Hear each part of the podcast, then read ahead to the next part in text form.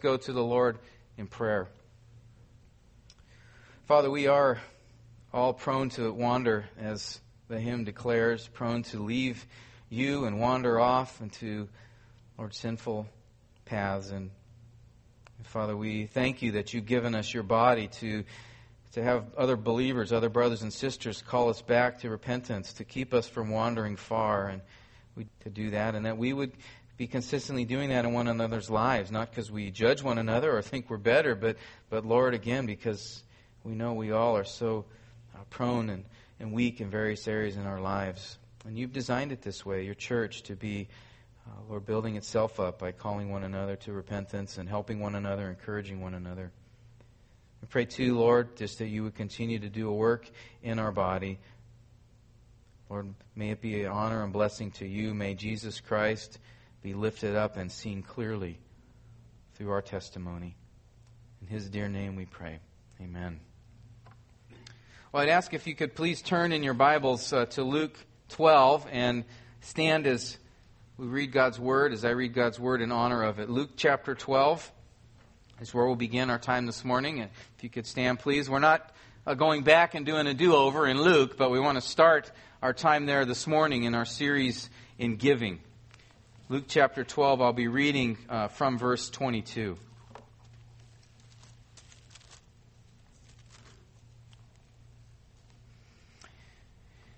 This records Jesus' words to his disciples on one occasion. In verse 22, and he said to his disciples, For this reason I say to you, do not be anxious for your life as to what you shall eat, nor for your body as to what you shall put on.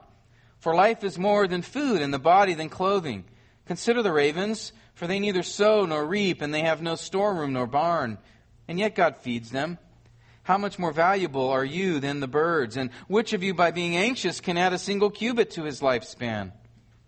If then you cannot do even a very little thing, why are you anxious about other matters?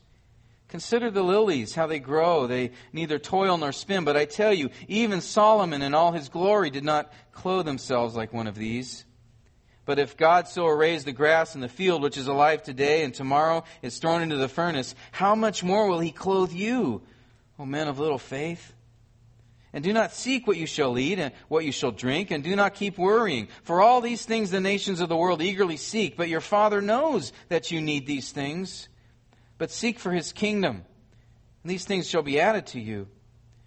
Do not be afraid, little flock, for your Father has gladly chosen to give you the kingdom.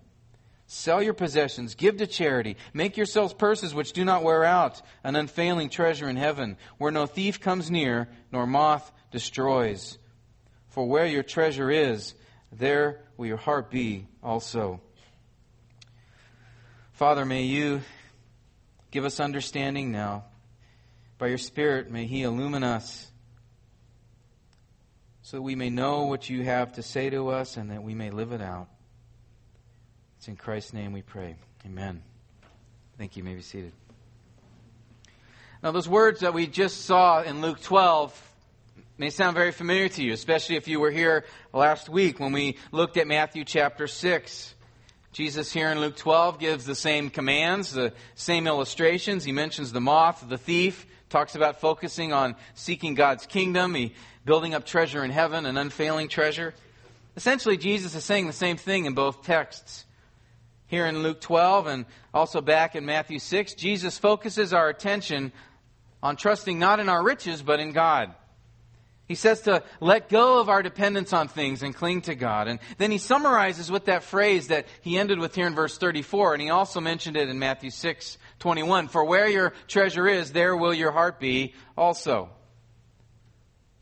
In other words, he's saying money and wealth and possessions, your attitude towards them and what you do with them, they are the key to indicating your spiritual condition. What you value is where you will give your money or your time, your resources, your efforts, your skills. Right? Jesus is simply saying you will invest in what matters most to you. In Matthew 6:20, Jesus says, "Don't don't store up for your treasures for yourselves on earth, but store them up in heaven." And here in Luke 12 verse 33, he says that we should be selling our possessions, giving to the poor, and in doing that, we're gaining an unfailing treasure in heaven. And his point is clear. He's just saying, you know what? Hold your riches loosely. Share, be generous, give for the needs of others. Spend your efforts on caring for people, giving to the Lord. And what was said in these passages is almost the same, but the fact is these words were actually spoken at very different times in very different places. In Matthew 6, Jesus was delivering his Sermon on the Mount in the hills of Galilee. But here in Luke 12, this happened about a year later in the streets of Jerusalem. Circumstances surrounding him bringing up this topic here in Luke 12 are very different than those in Matthew 6. In fact, go back to verse 13 and we will see why Jesus brought up this whole issue of not being anxious, of not trusting in riches. Back in verse 13, as Jesus was teaching, it says, Someone in the crowd said to him, Teacher, tell my brother to divide the family inheritance with me. But Jesus said to him, Man, who appointed me a judge or arbitrator over you? Then he said to them, Beware and be on your guard against every form of greed. For not even when one has an abundance does life consist of his possessions. And he told them a parable, saying, The land of a rich man was very productive. And he began reasoning to himself, saying, What shall I do, since I have no place to store my crops? Then he said, This, this is what I will do. I will tear down my barns and build larger ones, and there I will store all my grain and my goods. And I will say to my soul, Soul, you have many goods laid up for many years to come. Take your ease, eat, drink, and be merry. But God said to him, You fool, this very night your soul is required of you, and now who will own what you have prepared? Sounds a lot like Ecclesiastes, doesn't it, Ed? So is the man, Jesus says, who stores up treasure for himself and is not rich towards God. You know, think about this situation. Here in the middle of, if you look earlier, Jesus was preaching about being aware of the leaven of the Pharisees and, and warning them about that and exhorting them to fear God more than man. And here, right in the middle of all some pretty important instruction, this guy blurts out, Hey Jesus, hey teacher, tell my brother to pay up. Jesus responds by saying, in effect, Really? Are you serious? Are you kidding me? I'm not here as some civil judge. I'm discussing matters of eternal significance, and the biggest thing on your mind is the fact that your brother has stiffed you. And again, the Son of God proclaiming the deep truths of the universe, things that matter for eternity, and all this guy can think of to ask him is, hey, hey, make my brother pay me back. He cut me out of the deal. We have here a guy whose primary concern is earthly treasure and storing up earthly goods. And this guy's question prompts Jesus to, to tell about a rich man, to give a parable, a story about a rich man who had a productive harvest. Now, the problem with this particular rich man wasn't that he had wealth, but that he was relying on his wealth. He says, if I, if I just have enough barns to store my grain, then I'm set for life. If I, if I just get my IRA or 401k or stock portfolio or savings account, if I get it to this certain amount, I'm not going to have any more worries. If I can just pay off my car, my house, all my loans, then I'm set. I'm set for life. But then the parable takes an ironic twist, doesn't it? Where God tells this man as he was planning and, and plotting and to store up all these riches, and he says, Tonight's the night. Your soul is required of you. And as this man lay down on his pillow, dreaming of a full bank account and his RV and cruises and the golf and, and all those things, he wakes up standing before God empty handed. And so, Jesus says, is the man who stores up treasure for himself and is not rich towards God. Now, the point of the parable and why Jesus spoke it is he was prompted to warn us, all of us, about a great enemy. One that keeps us from trusting in God. One that keeps us from serving and worshiping Him, as uh, Tim quoted earlier from Romans 12. One that causes us to care more for things rather than heaven. That enemy is subtle. That enemy is crafty. That enemy lurks not outside, but inside. It's an enemy who feigns to be a friend. And Jesus names that enemy in verse 15 when he says, Beware, be on your guard against every form of greed. Every form of greed. Greed indeed is a dangerous desire. And so Jesus repeats the warning twice when he says, Beware, pay attention. Keep your eyes open. Be on your guard. Be watchful for this crafty desire. Jesus knows that covetousness, the, that is the wanting of more and more, the dissatisfaction with what we have, he knows it is a treacherous desire and it must be carefully guarded against. For greed will take you places that you never thought you'd go. Greed will bring consequences in your life that you would do anything to take away. Greed seeks to dethrone God. And so this morning, we're going to be on the watch for greed and remind ourselves just how dangerous it is, just how it shows up in our lives, and what we can do about it. How can we attack this? For the sin of greed has shipwrecked many souls. We must never underestimate its power or its influence. You know, in this present series that will be going for a few weeks, uh, talking about money and giving, we have to talk about greed. We have to talk about it. For it is one of the heart issues that gets in the way of serving God. It, it is one of those things that gets in the way of sharing, of being generous, of caring for others, of providing for needs, of, of giving for the advancement of the gospel. So, in our outline this morning, consists of three points the danger of greed, the demonstration of greed, and the defeat of greed. Well, let's look. I want us to go to 1 Timothy 6, where we'll look at the danger of greed. 1 Timothy chapter 6. This letter was one that one of Paul's personal letters that he wrote to Timothy, his child in the faith. Timothy had been in Ephesus and he was involved in, in shepherding the flock there. And so Paul writes this letter to Timothy to give him instruction, pastoral instruction on the church, on the responsibilities that he has, and how the church is to function. In chapter 6, Paul had been teaching specifically about widows, about elders, about slaves. And then he turns his attention to warn Timothy. Before he ends this letter, he wants to warn him. Look up at verse 3 of chapter 6, where we'll pick it up. Paul says there, if anyone advocates a different doctrine and does not agree with sound words, those of our Lord Jesus Christ, and with the doctrine conforming to godliness, he is conceited and understands nothing. But he has a morbid interest in controversial questions and disputes about words, out of which arise envy, strife, abusive language, evil suspicions, and constant friction between men of depraved mind and deprived of the truth, who suppose that godliness is a means of gain.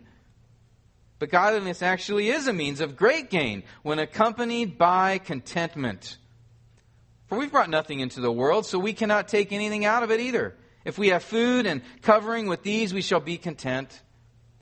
But those who want to get rich fall into temptation and a snare, and many foolish and harmful desires which plunge men into ruin and destruction.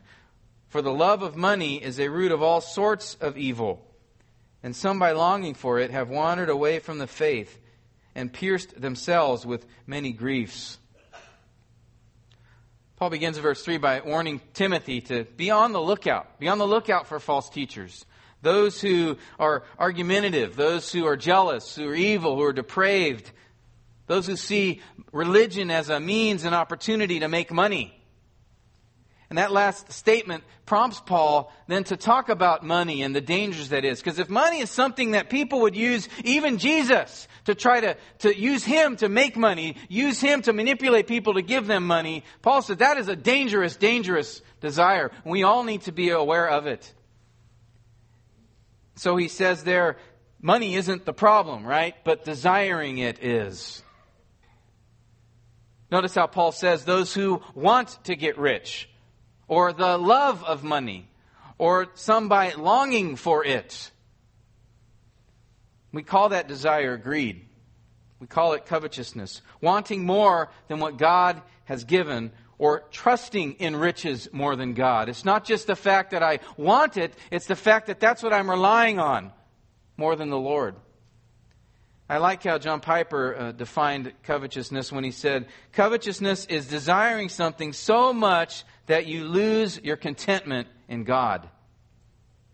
It's saying God isn't enough. What He gives me isn't enough. I need more. I can only be satisfied in something else a possession, a pleasure, a person. 1 Timothy 6, Paul describes for us in graphic fashion just how dangerous coveting money can be. In verse 9, he gives us three results for those who want to get rich. He says those who want to get rich fall into temptation. And I don't think he's just speaking here of a general one. I think it's as a special temptation, a powerful temptation, one that leads to many more. He says here that those who long for money, for riches, they fall into a snare. That's a word that uh, means a trap. It is a word that is used to describe a device that uh, hunters would use to capture animals. The other two times this word is used in the New Testament, it describes the devil as the one setting the snare. The love for money makes you vulnerable to Satan's tricks. And thirdly, those who want to get rich fall into many foolish and harmful desires, he says. We're literally passions or lusts that injure. Picture here is that when a person has a desire to gain riches or that he or she depends on them, it's, it's like that person is now going down a slippery slope, like one of those tall, steep water slides at Raging Waters or Hurricane Harbor. You know, once you get on one of those things, you, you aren't going back to the top once you're sliding down. Even if you could stop yourself, you've got people coming down behind you that aren't going to let you get back up there either. And that's how greed is. Once it starts, once you give in, there's no going back. Reminds me of uh, Achan, Joshua 7. You remember that guy, right? God was going to give the Israelites the city of Jericho after the Levites had played their famous trumpet tune and they literally brought the house down. Yeah, first hour didn't respond to that either, so I thought I'd try one more time. Come on, this is Burbank, the land of entertainment. They brought the house down. Yeah, thank you, thank you. Okay. Anyway, anyway when the trumpets blasted, right? The walls came down. Achan's in there looking around and he sees it. Wow, check this out. Silver and gold. And the problem is God said, when I, when I give you the city of Jericho, take nothing out of it. Defeat the Jerichoites and leave. The spoil is mine. But see, Achan saw the glittering gold and the shiny silver and he looked around and then he took some. No one saw him except for God, that is. Hid it in his tent. Then the Israelites go out to battle the next town, the small town of Ai, get defeated. Joshua says, Lord, what's going on? You promised to give us the land. And God tells him there's sin in the camp, Joshua. And so Achan is found out. Then he confesses. And he says, Yes, it, it was me. And interest, interesting how he put it. He said, I saw the silver and the gold, and I coveted them and took them, hid them in my tent. And as a result, per God's instruction, Achan, his family, his livestock were stoned to death. All that he owned were thrown in with them into a pit and covered, along with the treasure that he pilfered. It's a sobering end. Achan's desire for riches brought injury, not only injury on himself, and his family, but injury on those soldiers who were defeated at Ai, death. And the glitter of gold, the enticement of wealth, the craving for things that it can become that irresistible bait that lures you in, and, and, and before you know it, it's latched onto you and there's no escape. So in verse 10 of 1 Timothy, Paul echoes a common proverb of his day when he says the, the love of money, or literally silver loving, is a root of all kinds of evil. The ESV puts it as a, a root of all kinds of evil. The idea here is not that every single sin can be traced back to greed, but that uh, greed can produce all kinds of sin. Every kind of sin that you can think of can find as its source greedy heart. Now think about that. We've all lived the time we've seen the news, we've experienced in our own lives. Think of all the sin that has been born out of a heart of greed. Think of the lying and the extortion, the immorality, the gossip, the deceit, the theft, the anger, the bitterness, the manipulation, the strife, even murder. Greed has torn apart families fighting over a will. Greed has brought about terrible destruction in relationships through perhaps maybe you've given a loan to someone and they don't pay it back or they don't pay enough back and you become angry with them or a business deal gone bad or there's many things surrounding money that have destroyed relationships money and the love for money has caused others to take advantage of the vulnerable in many ways i think of king ahab The day he's out looking around and he sees this plot of land, this vineyard, and he says, I like that. I want that. It would go well next to my palace here. But Naboth, the owner of the vineyard, said, No, I don't want to sell it. It's been in my family, and I don't want to give it up. That would be dishonoring to my ancestors. But Naboth had to have the field, and so his lovely wife Jezebel concocts a plot to have Naboth uh, falsely accused of blasphemy and then stoned to death. And then, two, Naboth's sons had to be taken out as well so that Ahab could claim rights to the land. So the whole family was destroyed because a king who had so much land, but he had to have that piece of land. And that kind of thing has happened all through history. I read not that long ago about a woman who was caring for an elderly man who was suffering from Alzheimer's. She had convinced the man to sign over a second mortgage of his house to her in her name. She made none of the mortgage payments, and then she skipped town when the house was foreclosed on, leaving this old gentleman with no money and no home. The police were not able to go after her because all of it was legal. But the enjoyment of those ill-gotten riches will not last. 1 Timothy 6:10 says that those who long for money have literally impaled themselves with many sufferings, much grief, much woe and distress. But some of us would say, you know, I see those who are greedy and they seem to be having a good time. They don't seem to be having any worries or concerns. Life is fun and, and easy for them. Yes, but even poison is sweet when it goes down with honey. Even the most trusted of friends can stab someone in the back. Even the most beautiful of sunsets can blind the eye. Ecclesiastes 5:10 says that he who loves money will not be satisfied with money, nor he who loves abundance with its income. 4th century church father John Chrysostom said, "To learn how true this is, the only way is to sojourn with the rich, to see how many are their sorrows and how bitter their complaints." Andrew Carnegie said, "Millionaires seldom smile." Rockefeller said, I've made many millions, but they've brought me no happiness. Or like Henry Ford's conclusion, I was happier when I was doing a mechanic's job. He who loves money will not be satisfied with money. But what's most tragic about the slippery slope of greed is what lies at the bottom of that slide. Paul describes it at the end of verse 9 when he says, These harmful desires plunge. That's literally to sink or to drown men in ruin and destruction. Those two synonyms Paul gives really overlap one another ruin and destruction. I think he gives them together to emphasize this. This is a total, complete loss and annihilation and death. Ananias and Sapphira come to mind as examples of that. You remember their story in Acts 5, right? They'd sold a piece of property. The, the church, uh, many in the church have been selling their things and giving to those who had need. And so Ananias and Sapphira do the same. And they sell this property and, and then they come to the apostles to provide for the needs of the church. A, a noble gesture. Certainly they were storing up treasure in heaven.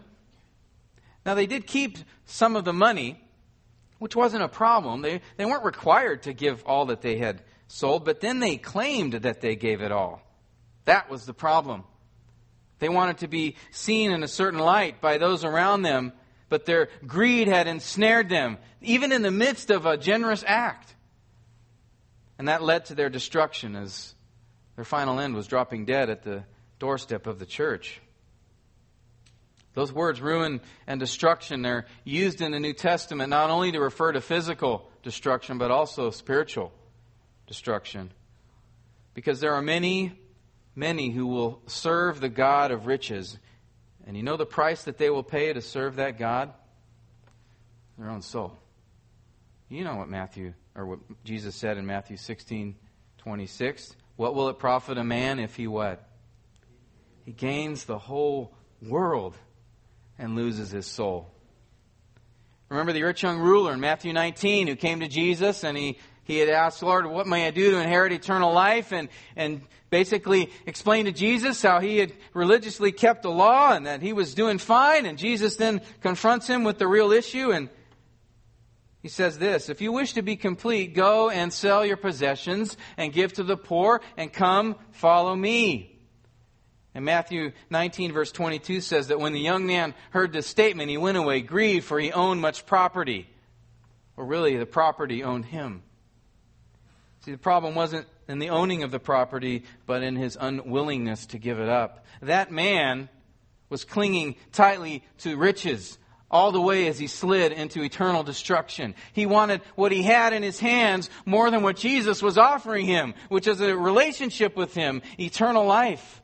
He was willing to sell his soul for his possessions.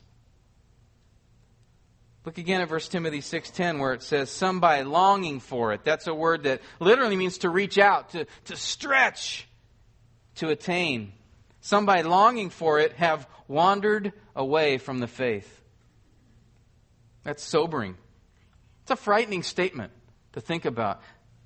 The striving after riches will lead some to trade Jesus in for those riches. There was a man who lived alongside Christ himself for over three years. He had seen Jesus' miracles, he heard his amazing teaching. This man was personally discipled by the Son of God for those three years. And yet he wandered from the faith, trading in Jesus for 30 pieces of silver.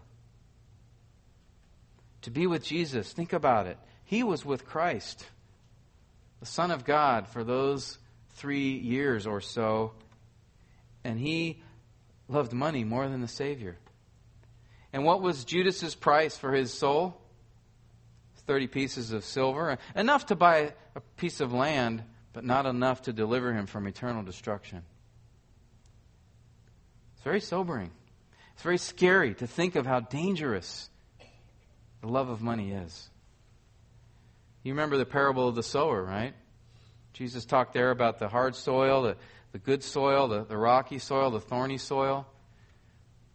And there in that description of the hard soil being those hard hearts who are unwilling to hear the gospel, so Satan, Satan snatches it away. And, and the good soil where, where the, the gospel is heard and accepted and believed, and, and there's fruit, uh, there's a crop that's yielded much fruit, showing true conversion. And then Jesus talks about those two other soils the rocky soil, which represents uh, uh, where the seed would come up and sprout, but the sun would wither it because there was no deep root. For the rocks, that was representative of, of when persecution and trials come person walks away. Or the, the thorny soil, where again there's an initial excitement from the gospel and there's a sprout up from the seed, but, but the, Jesus says the riches and the desires for the goods of the world and the things of the world choke it out. Those thorny weeds choke it out. That's a description that Paul's giving here of riches causing one to wander away from the faith. Some will try Jesus out for a while, the, the gospel excites them. Being around in church, around Christians, excites them for a time. But then the, the desire for riches, the love of money, the dependence on things, the, the trust in wealth causes that person, chokes out the gospel. It may happen over a period of days, weeks, even years. Beloved, that's why we must be so wary of greed and we cannot ever convince ourselves that there's not an issue here. You cannot say, I don't have a problem with it. I would never trade Jesus in for stuff. I would never do that for money. Puritan William Gouge said that covetousness is so hereditary a disease as no man is altogether free from it. It will in some degree or other be found in the best if they thoroughly sift themselves. And brothers and sisters, much is at stake here. Greed is a powerful enemy. We've seen from those illustrations people even close to God, even next to Jesus, even living with Jesus, willing to turn away because of money and their love for it. Your attitude towards money will expose whether your commitment to Christ is real or not. And this brings up an important question then. What are the signs of greed in my life? What are the things that may show that, that I do have a love for money or, or a love for possessions or a dependence on them? Well, let's turn our attention from the danger of greed to the demonstration of greed. That are, what are some ways that I might show a, a covetous heart? I wanted to give you some thoughts as I was thinking about this, examining my own life, examining the situations I've come across in others' lives, and just uh, gives you some things to think about where greed may show itself in your life. Jesus gave us one area when he talked about in Luke 12 and Matthew 6 when you worry about it, when you're anxious about it, when, when you lose sleep over it or fret or, or you give more attention to money than God's kingdom. It can be seen when you're willing to sin for money by lying or deceiving or flattering or stealing or violating your conscience or cheating on your taxes or manipulating circumstances for your financial benefit, staying silent when you're given the wrong amount of change or disobeying any of God's standards to get money. Love of money is evident when you are caught up in get rich schemes or you act hastily or foolishly in order to gain money. Love of money is seen, listen, when you are more concerned about making money than about how well the job you're doing is. When your work ethic becomes less important than the paycheck. That's a sign of love for money. Jesus said, Do your work heartily as unto Him. That's the goal of our labors. Covetousness is also at the heart when you get angry or you complain incessantly when you have to spend money or pay bills or pay taxes or some need, something you need to purchase. When you get angry, when a, someone won't cut you a deal, especially if that person's a believer. Greed's revealed when you're stingy with money, when you have little compassion for those in need, when you don't want anyone to borrow anything of yours, or when they do, you obsess over what's happening to it. Or when the, the thing is returned that they borrowed and it's not in the condition you gave it to them, though it should be. If you borrow something, return it in a better condition. But sometimes things happen. How do you respond when you receive back the thing that you loaned out?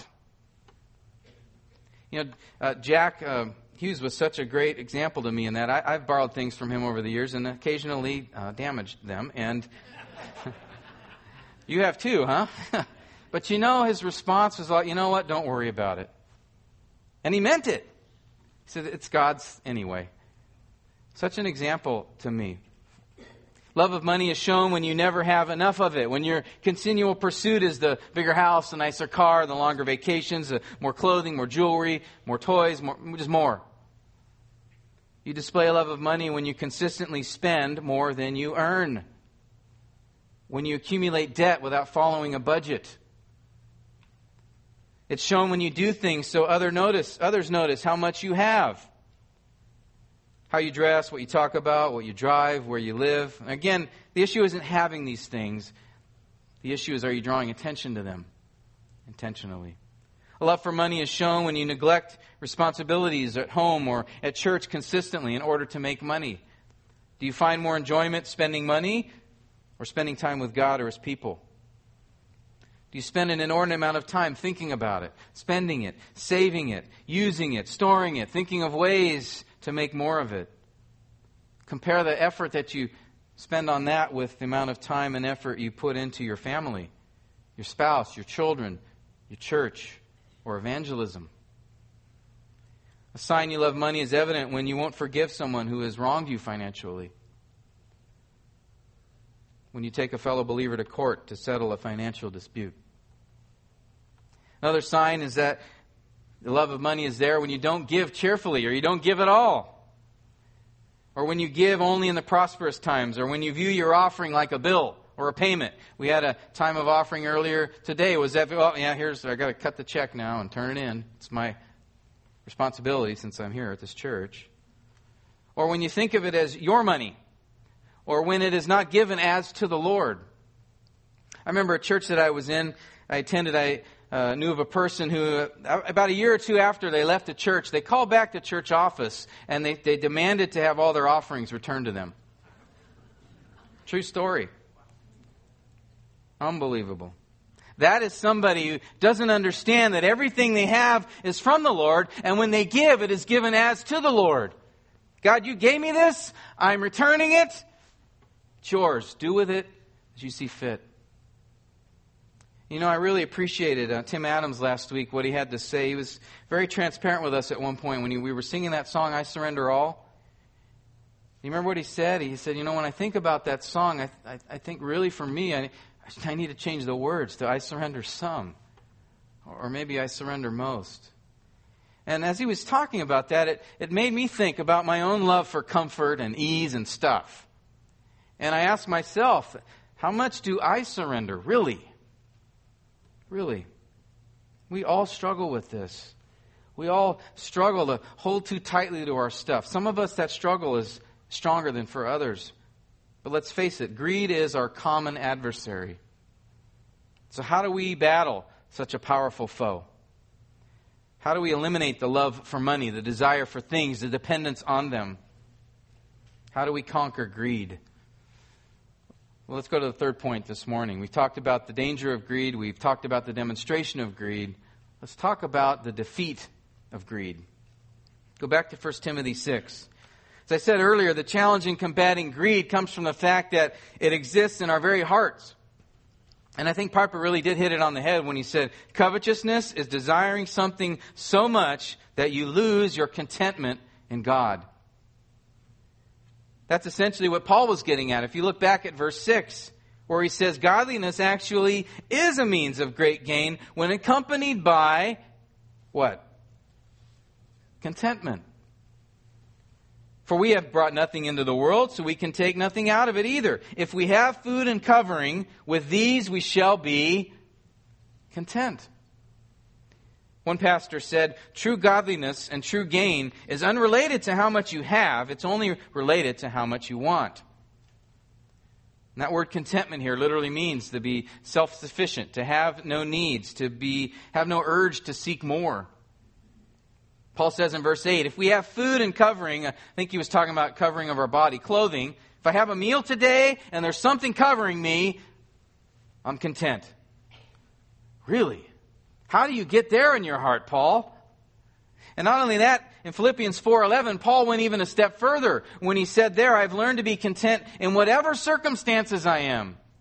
I know how to get along with humble means. I also know how to live in prosperity. In any and every circumstance, I have learned the secret of being filled and going hungry, both of having abundance and suffering need. Wow. How did that happen, Paul? Are you some super saint? Have you actually attained to the next level that you could be content just with whatever God has given or not given you? Well, Paul wasn't drawing attention to himself. He wasn't saying, Look at me, I figured it out. I'm content no matter what. Take away anything from me, I'm still happy. Because in the next verse, he says this I can do all things through Christ who strengthens me. Through Christ who strengthens me. Listen, beloved, it, it all comes down to this. All that said this morning comes down to this is Jesus enough? Is he enough? If everything else were stripped away, if you had nothing, would you be satisfied with Christ alone? You know, at times we sing that song, uh, You are my strength when I am weak. You are the treasure that I seek. You are my all in all. I have to think at times, do, do we truly mean that? That was Jesus' message. He said, I am the bread of life. He said, Is anyone thirsty? Let him come to me to drink. Whoever drinks of the water that I will give, he will never thirst. He said, I'm the resurrection and the life. He who believes in me will never die, though, it will never, uh, will, will live even though he dies, even if he dies. Jesus said, I am the vine and you are the branches. He who abides in me and I in him, he bears much fruit, but apart from me you can do nothing. He said, I am the good shepherd, and I know my own, and my own know me. He said, I am the door. If anyone enters through me, he will be saved. He said, Come to me, all you are weary and heavy laden, and I will give you rest. Do you hear what he's saying? All those statements and many, many more. Do you hear him, brothers and sisters? Do you, do you hear him, those of you who are seeking for comfort and peace and joy and satisfaction? Do you hear him, those of you who are relying on your things? Jesus is saying, Look to me. I have what you need. You don't have to look anywhere else.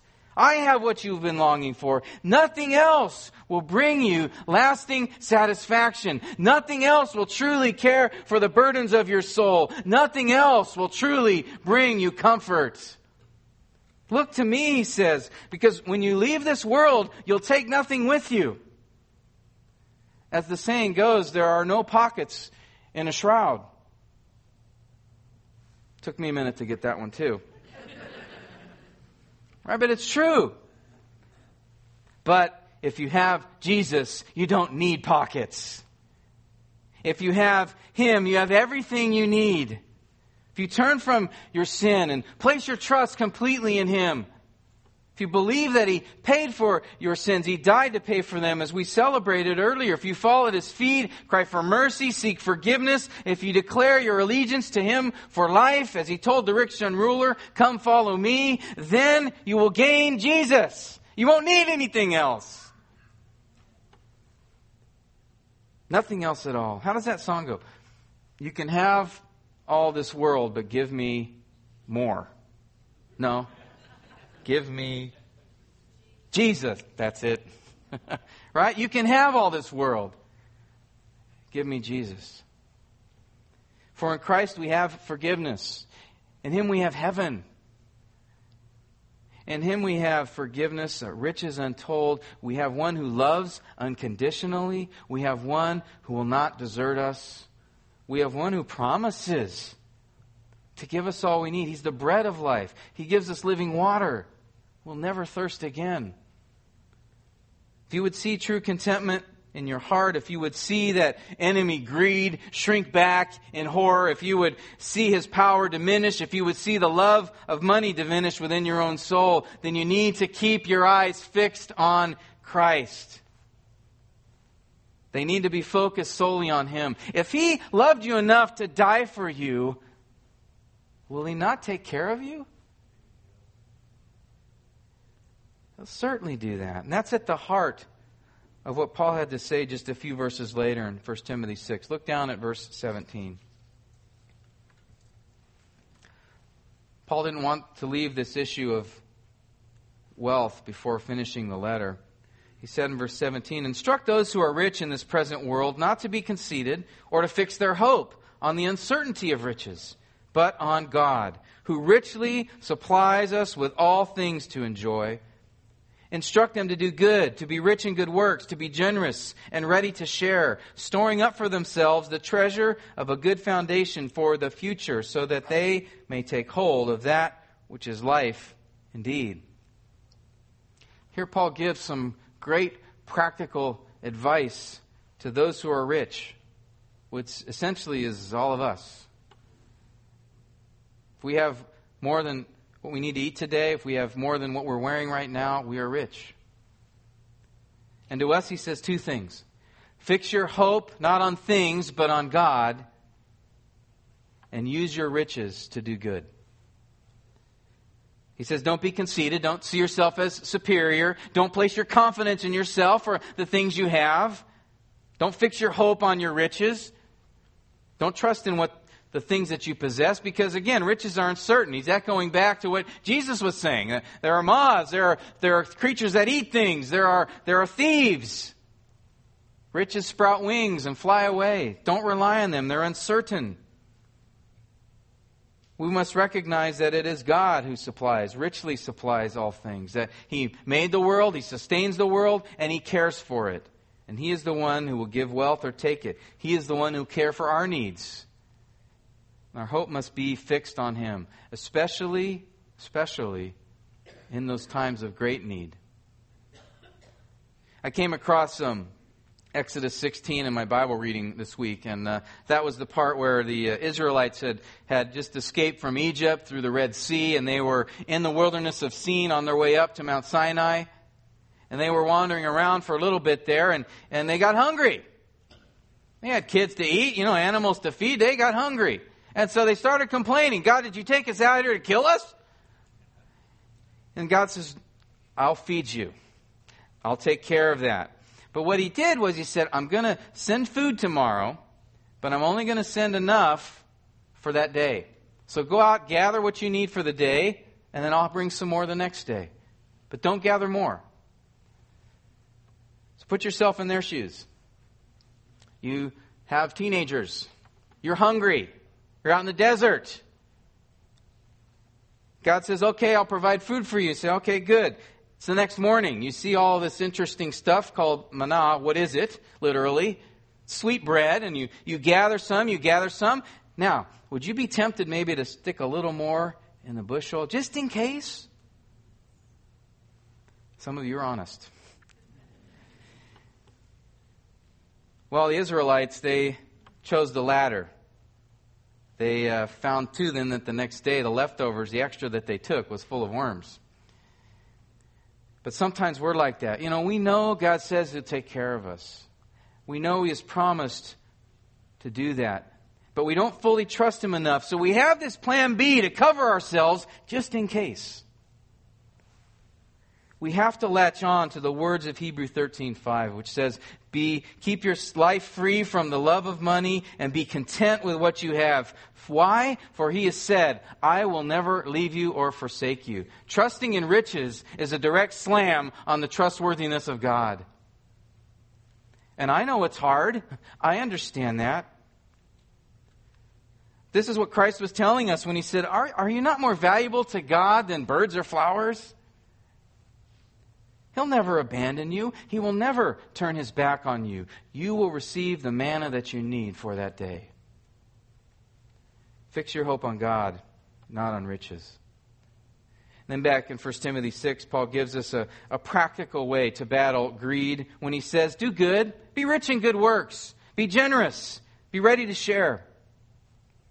Very practical advice. You know, oftentimes in dealing with specific sins in our life and dealing with the issues of the heart related to those sins, it's, it's helpful to have a, a practical, external way to be attacking that sin. And here Paul says you can attack love for money by essentially giving it away, using it to do good, sharing it, being generous with it, holding that money loosely. What's that saying? Uh, if you love something, set it free. If you love money, set it free. Get rid of it. Be that radical if you need. Jesus said that, and that's what he told the rich young ruler. Sell it.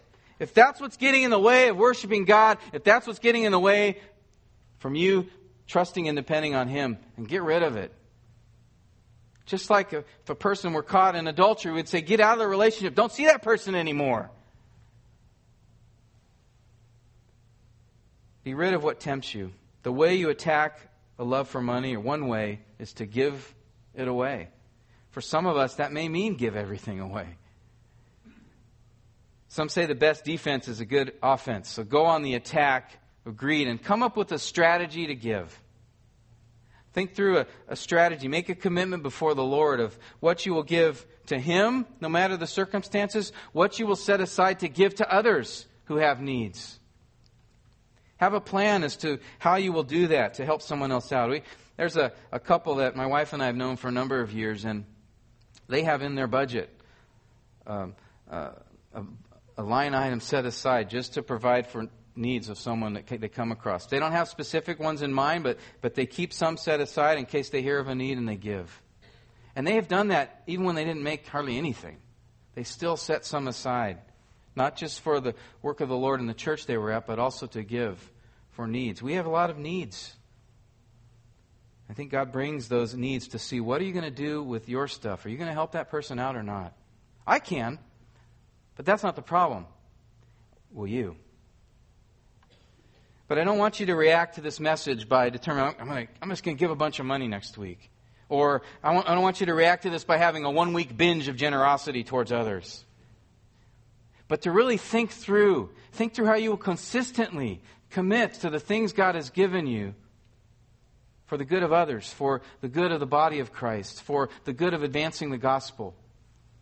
Again, the goal of this message isn't so that we can beef up our offerings of the church here.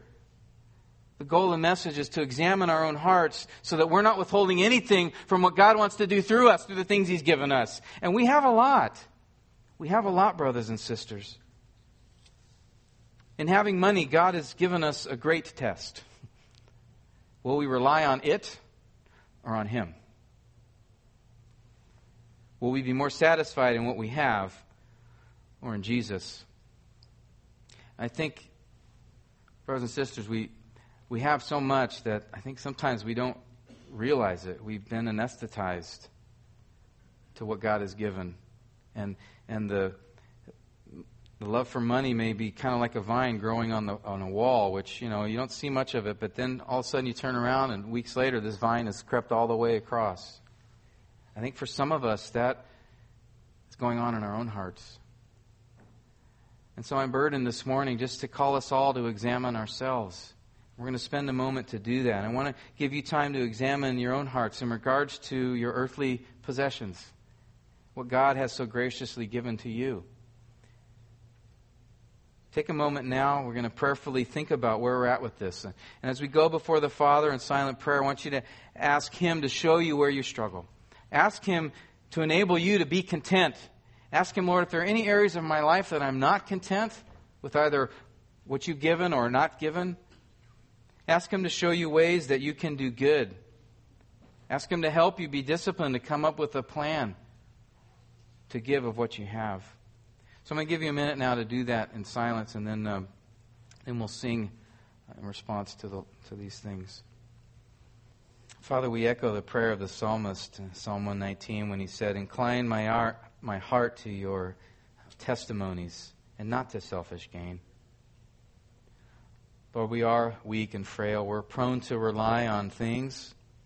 We're prone to trust and depend on possessions, uh, people, more than you. Father, forgive us for that. Show us more of Jesus.